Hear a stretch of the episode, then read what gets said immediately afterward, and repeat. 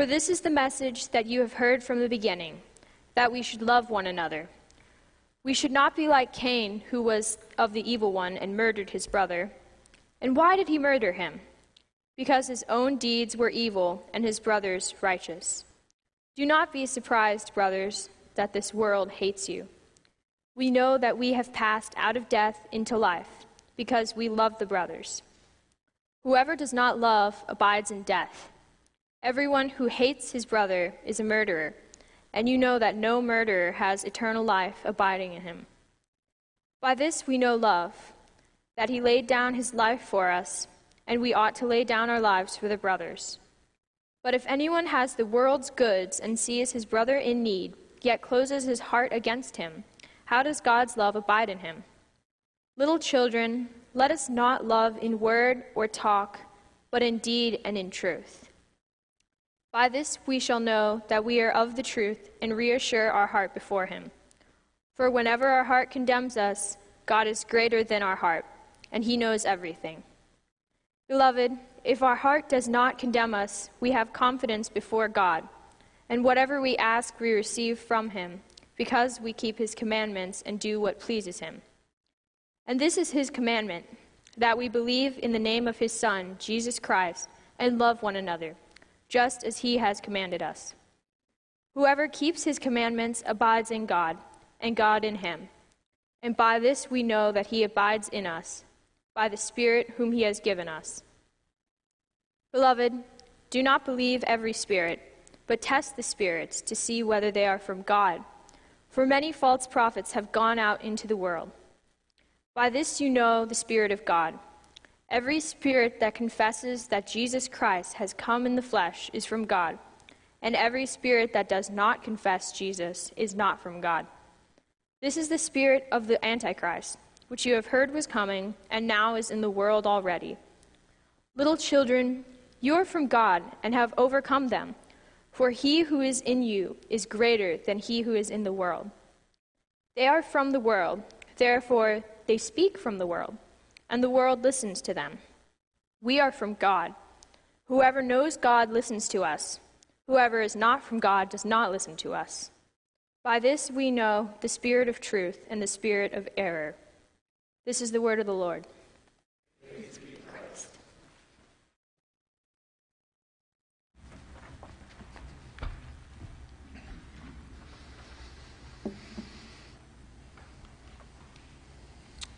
Do you remember Cain's question from the beginning of the Bible? After it all goes down, and there's a lot to say about Cain, my favorite part of the story is how merciful God is. God continues to pursue Cain, but it's a challenging story. Do you remember his question? Am I my brother's keeper? It's not a wild exaggeration to say, or even an exaggeration, to say a large portion of the reason the whole New Testament exists is to answer Cain's question for us. And the answer is yes. New Testament has a lot of purposes. The incarnation of Jesus, the story of the New Testament, the story of the early church, the formation of the churches that made up the early church, the letters to them, like the one we're reading here. And every book in its own fashion answers that question. Because of the love of Christ given to us, you are your brother's keeper. Some of these words and phrases and verses are taken out of context all the time for interesting purposes. But we're better readers than that, right? We understand that John is writing sermonically more so than trying to clear up theological questions. So when he says, when the world hates you, I think the way most of us experience that is when the world doesn't understand you, doesn't care to understand you. I told this story before about sinning against a referee in basketball. His name was Terrell. I was a jerk to him, and the next week I wanted him to forgive me. He is not a follower of Jesus. And he's a really nice guy, and he likes me. At least he did then. And he's like, I know that's not who you are. And I like tried to push through a little bit. Do you guys ever do that? You know, you want to have a certain conversation and the other person doesn't want to have that conversation. And you try to press into it a little bit. And I was like, I wanted to use the Christian language. He's like, no, you're fine. I know that's not who you are. And I'm like, just let it go. I think that's actually what John was getting at. There are things that Christians do and believe that the world not only doesn't understand, but doesn't care to understand. There are times that Christians are hated, 100%. But for most of us living here, the way that hatred looks, I think, is indifference. Are you generous? John talks about that a little bit here, and I'm going to reference that in a minute when I get to that verse. Right now I'm looking at verses 11 through 15. Sometimes our generosity is going to look weird to the world, and people won't even want to understand. Sometimes we're going to care for the other people of this particular spiritual family, and our own families won't like that. And even if our families are followers of Jesus, sometimes they won't appreciate it, right? Has that happened with you? One of the things that was convicting to me as I prepared this message is wondering what would any of my neighbors say, meaning my family members or people live on Hedgehog that I know, people that I interact with enough at restaurants and stores in town that they know who I am. What do they think of all of you based upon how I talk about my church? And it's convicting because I say a lot of positive things about the church. I love the church, but I say negative things too. And when John is reminding them to love one another, that includes how do we talk about one another. And that doesn't mean be dishonest. Like if you don't feel happy about the people, you don't need to pretend like you are. But we still have an opportunity to reflect the true beauty of the church, even in all of its messiness, to those outside of the church and to those within the church.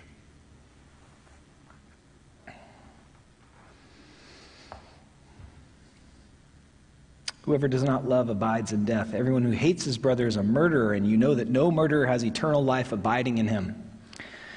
John was there when Jesus preached the Sermon on the Mount, and Jesus talked a lot in the Sermon on the Mount. I'm referencing specifically Matthew 5. Motive.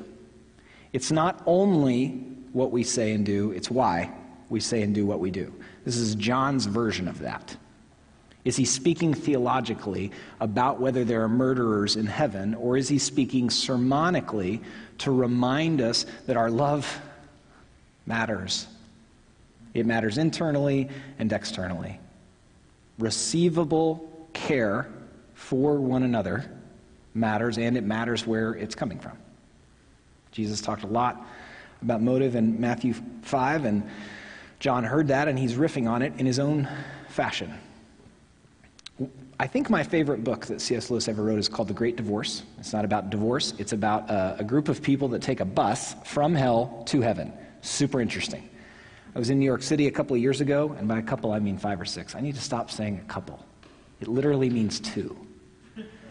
About 5 or 6 years ago, I was in New York City, and I watched a one-man version of The Great Divorce acted on stage. It was incredible.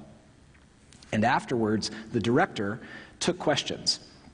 And in The Great Divorce, someone from hell is talking to someone who's in heaven who is a murderer.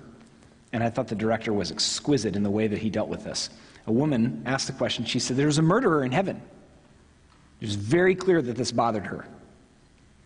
And the director, his name's Max McLean, goes, "Yeah, interesting that Lewis would do that, isn't it?" And he just let it be. I was so impressed. I wanted to talk. I'm like, "I'm a pastor, I'll explain." I didn't do that because I know better.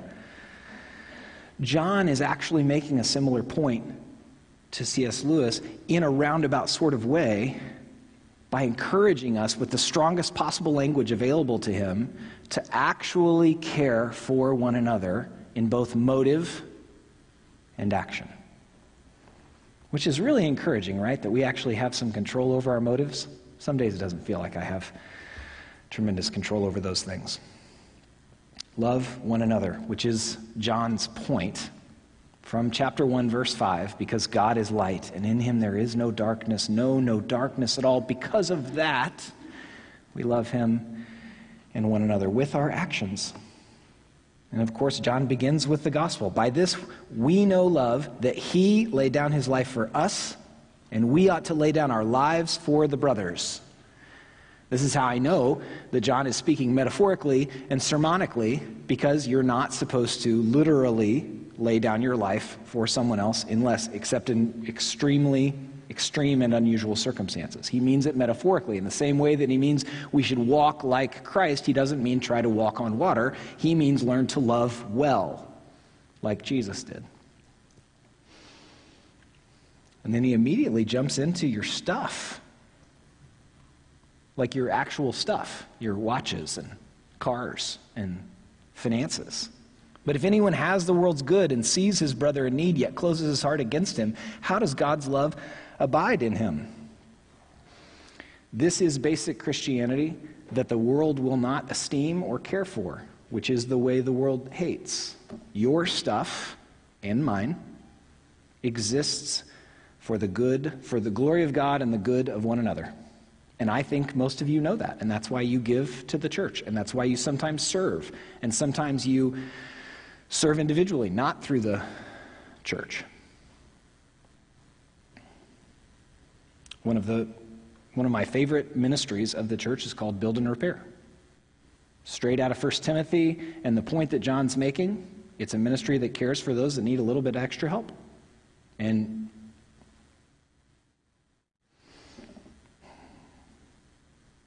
similar to Build and Repair are deacons. Coming out of Acts 6, deacons are mentors of mercy within the church who both care for one another and teach us and remind us to care for one another in our actual needs. Right? John's really quick in making this point in verse 17 because he knows they already know it, but he wants to remind them. He's a good preacher. Your stuff is to glorify God and serve one another. And you get to enjoy it.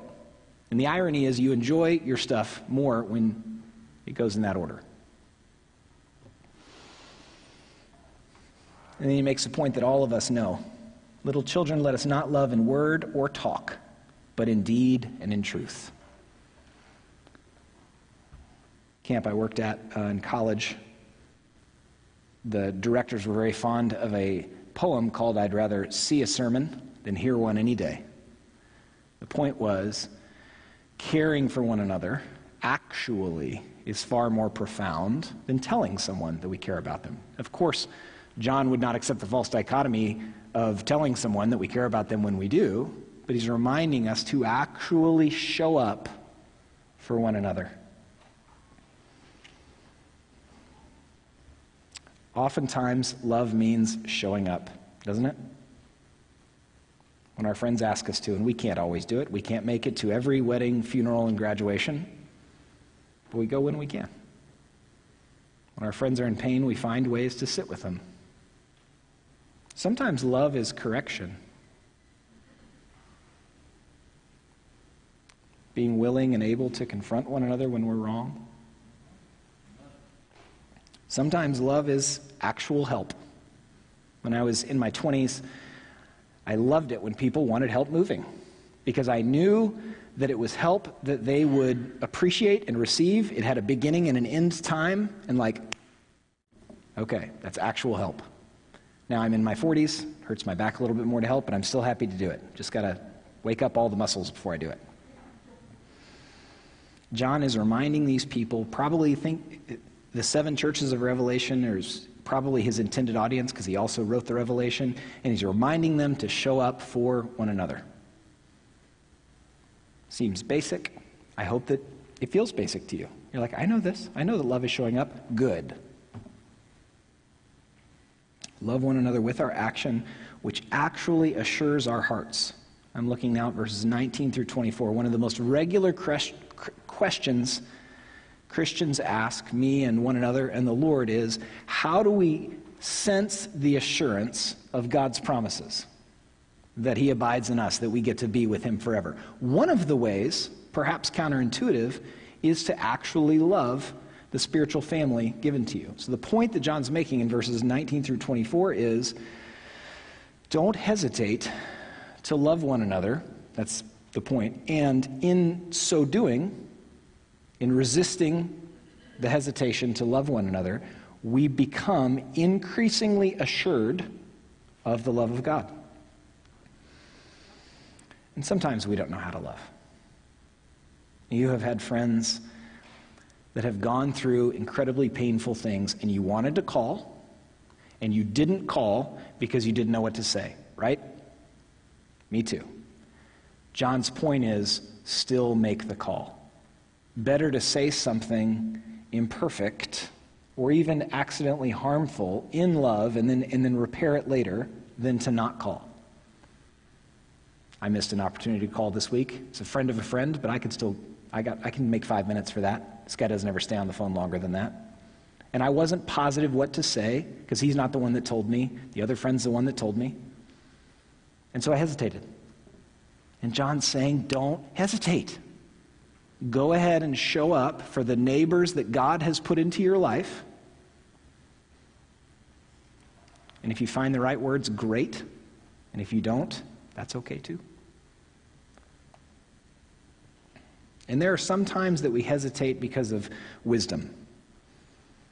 There are times that we're not sure about reaching out to a family member or to an old neighbor because there are things that are unresolved with them.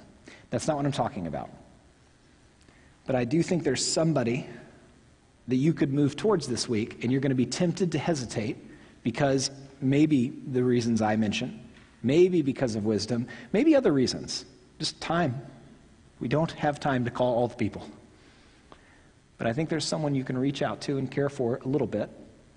And I want you to hear John, because this is his point, saying, go for it.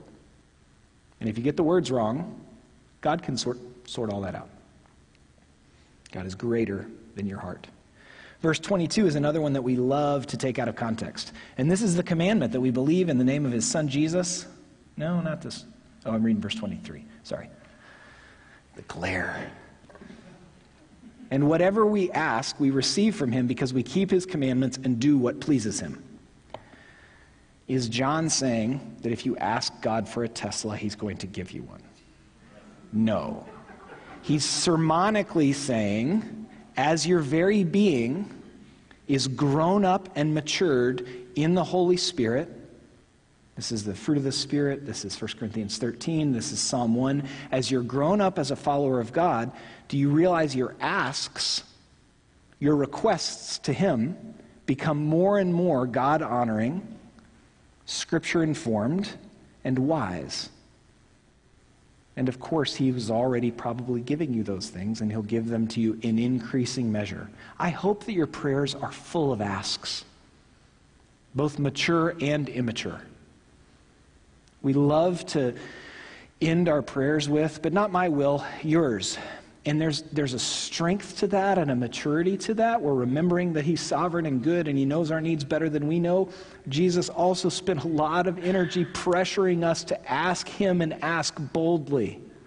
And when you get it wrong, when you ask for something immature or something that would ultimately harm you, what does God do? He sorts that out. He's not tricked. Shoot, I did not mean to answer that request. That's never what happens. John is sermonically reminding us to ask boldly and trust that he'll sort those things out as he grows us up in love and wisdom and in maturity. In verse 23 and 24, John again uses one of his favorite words because it was one of Jesus' favorite words, abide. Friends, we have the opportunity daily to abide in him.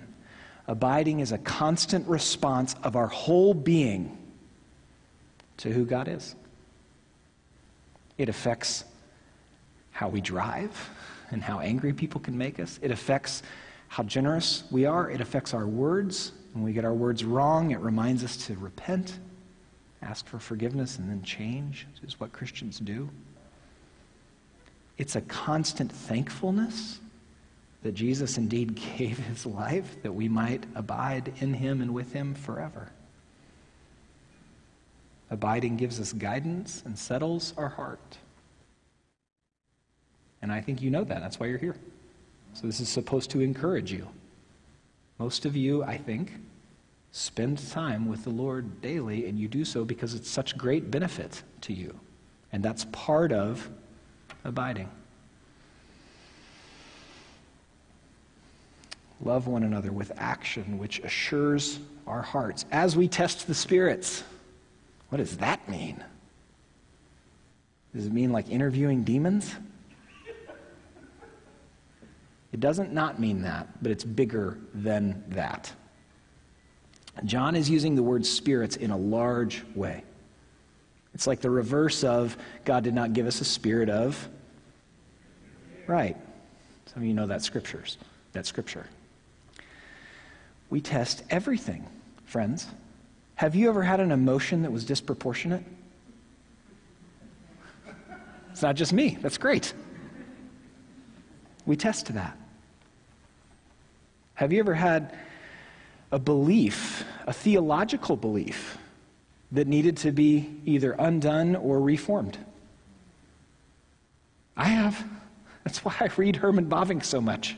Some of you bought that book and you're like, this is not for me. And others of you like it because I've been mentioning it lately. The reason I read that, the reason I go back and read our Confession of Faith again and other confessions of faith is I long to understand these words, so I'm testing my beliefs. I grew up in Tulsa, Oklahoma, lots of really loving people. When I was 9 years old, Oral Roberts told us that if he didn't receive a certain amount of money for his cancer center, God was going to kill him. I know I've told this story before, but that's the culture I grew up in. And I remember being conflicted as a 9-year-old. I'm like, I'm glad he's raising money for cancer, but that doesn't sound like God.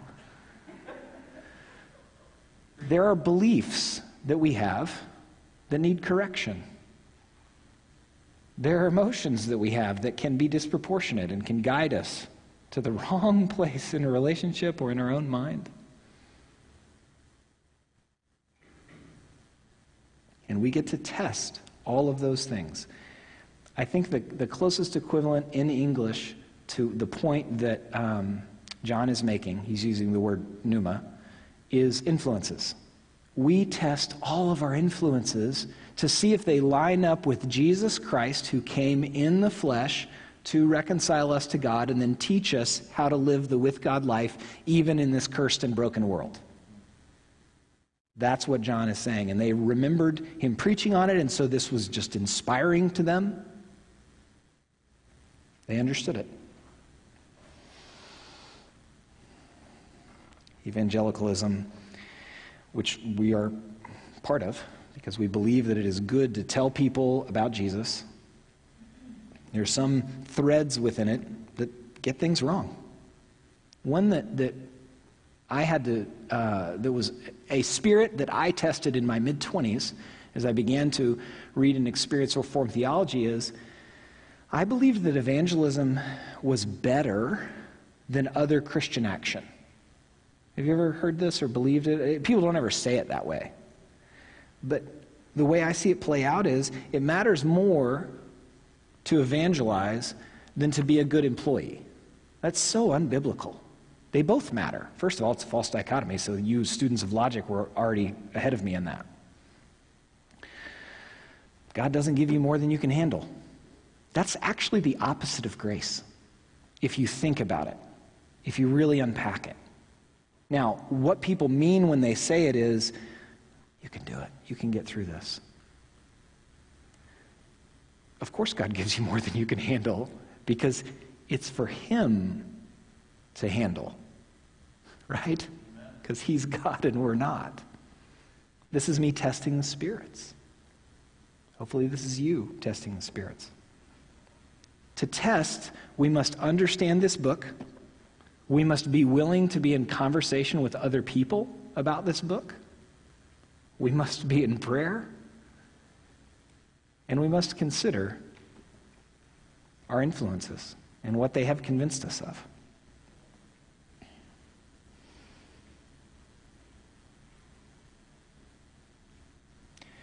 I think when we choose not to converse with our friends and read and even study this book, it's like trying to build a house with a screwdriver, because we're just unwilling to go get the drill from the other room. I don't know how good of a metaphor that is. I really liked it on Tuesday when I was working on the sermon. We're framing.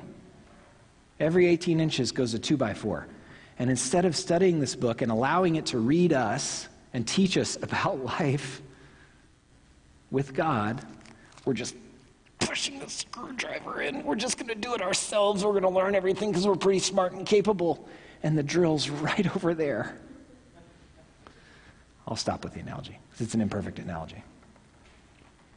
Friends, we have an opportunity, and you're doing it right now by participating in corporate worship, by praying together, by hearing the word read, by singing our theology. We sang much of the Nicene Creed this morning. It's lovely. Your voices really sounded lovely, too. I'm a little biased because the pandemic wore me out, but your voices sounded lovely. And what happens is our hearts are assured. God is honored, and we're grown up a little bit in love. That's John's point. Love one another with actions and allow your heart to be assured of his love for you as we continually test all the influences in our life. Would you pray with me?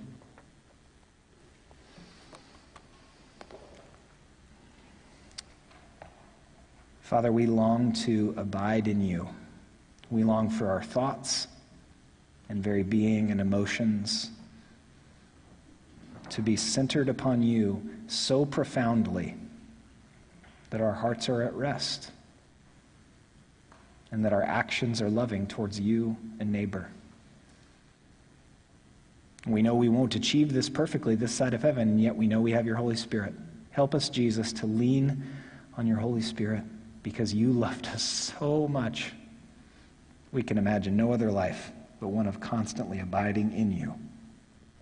Amen.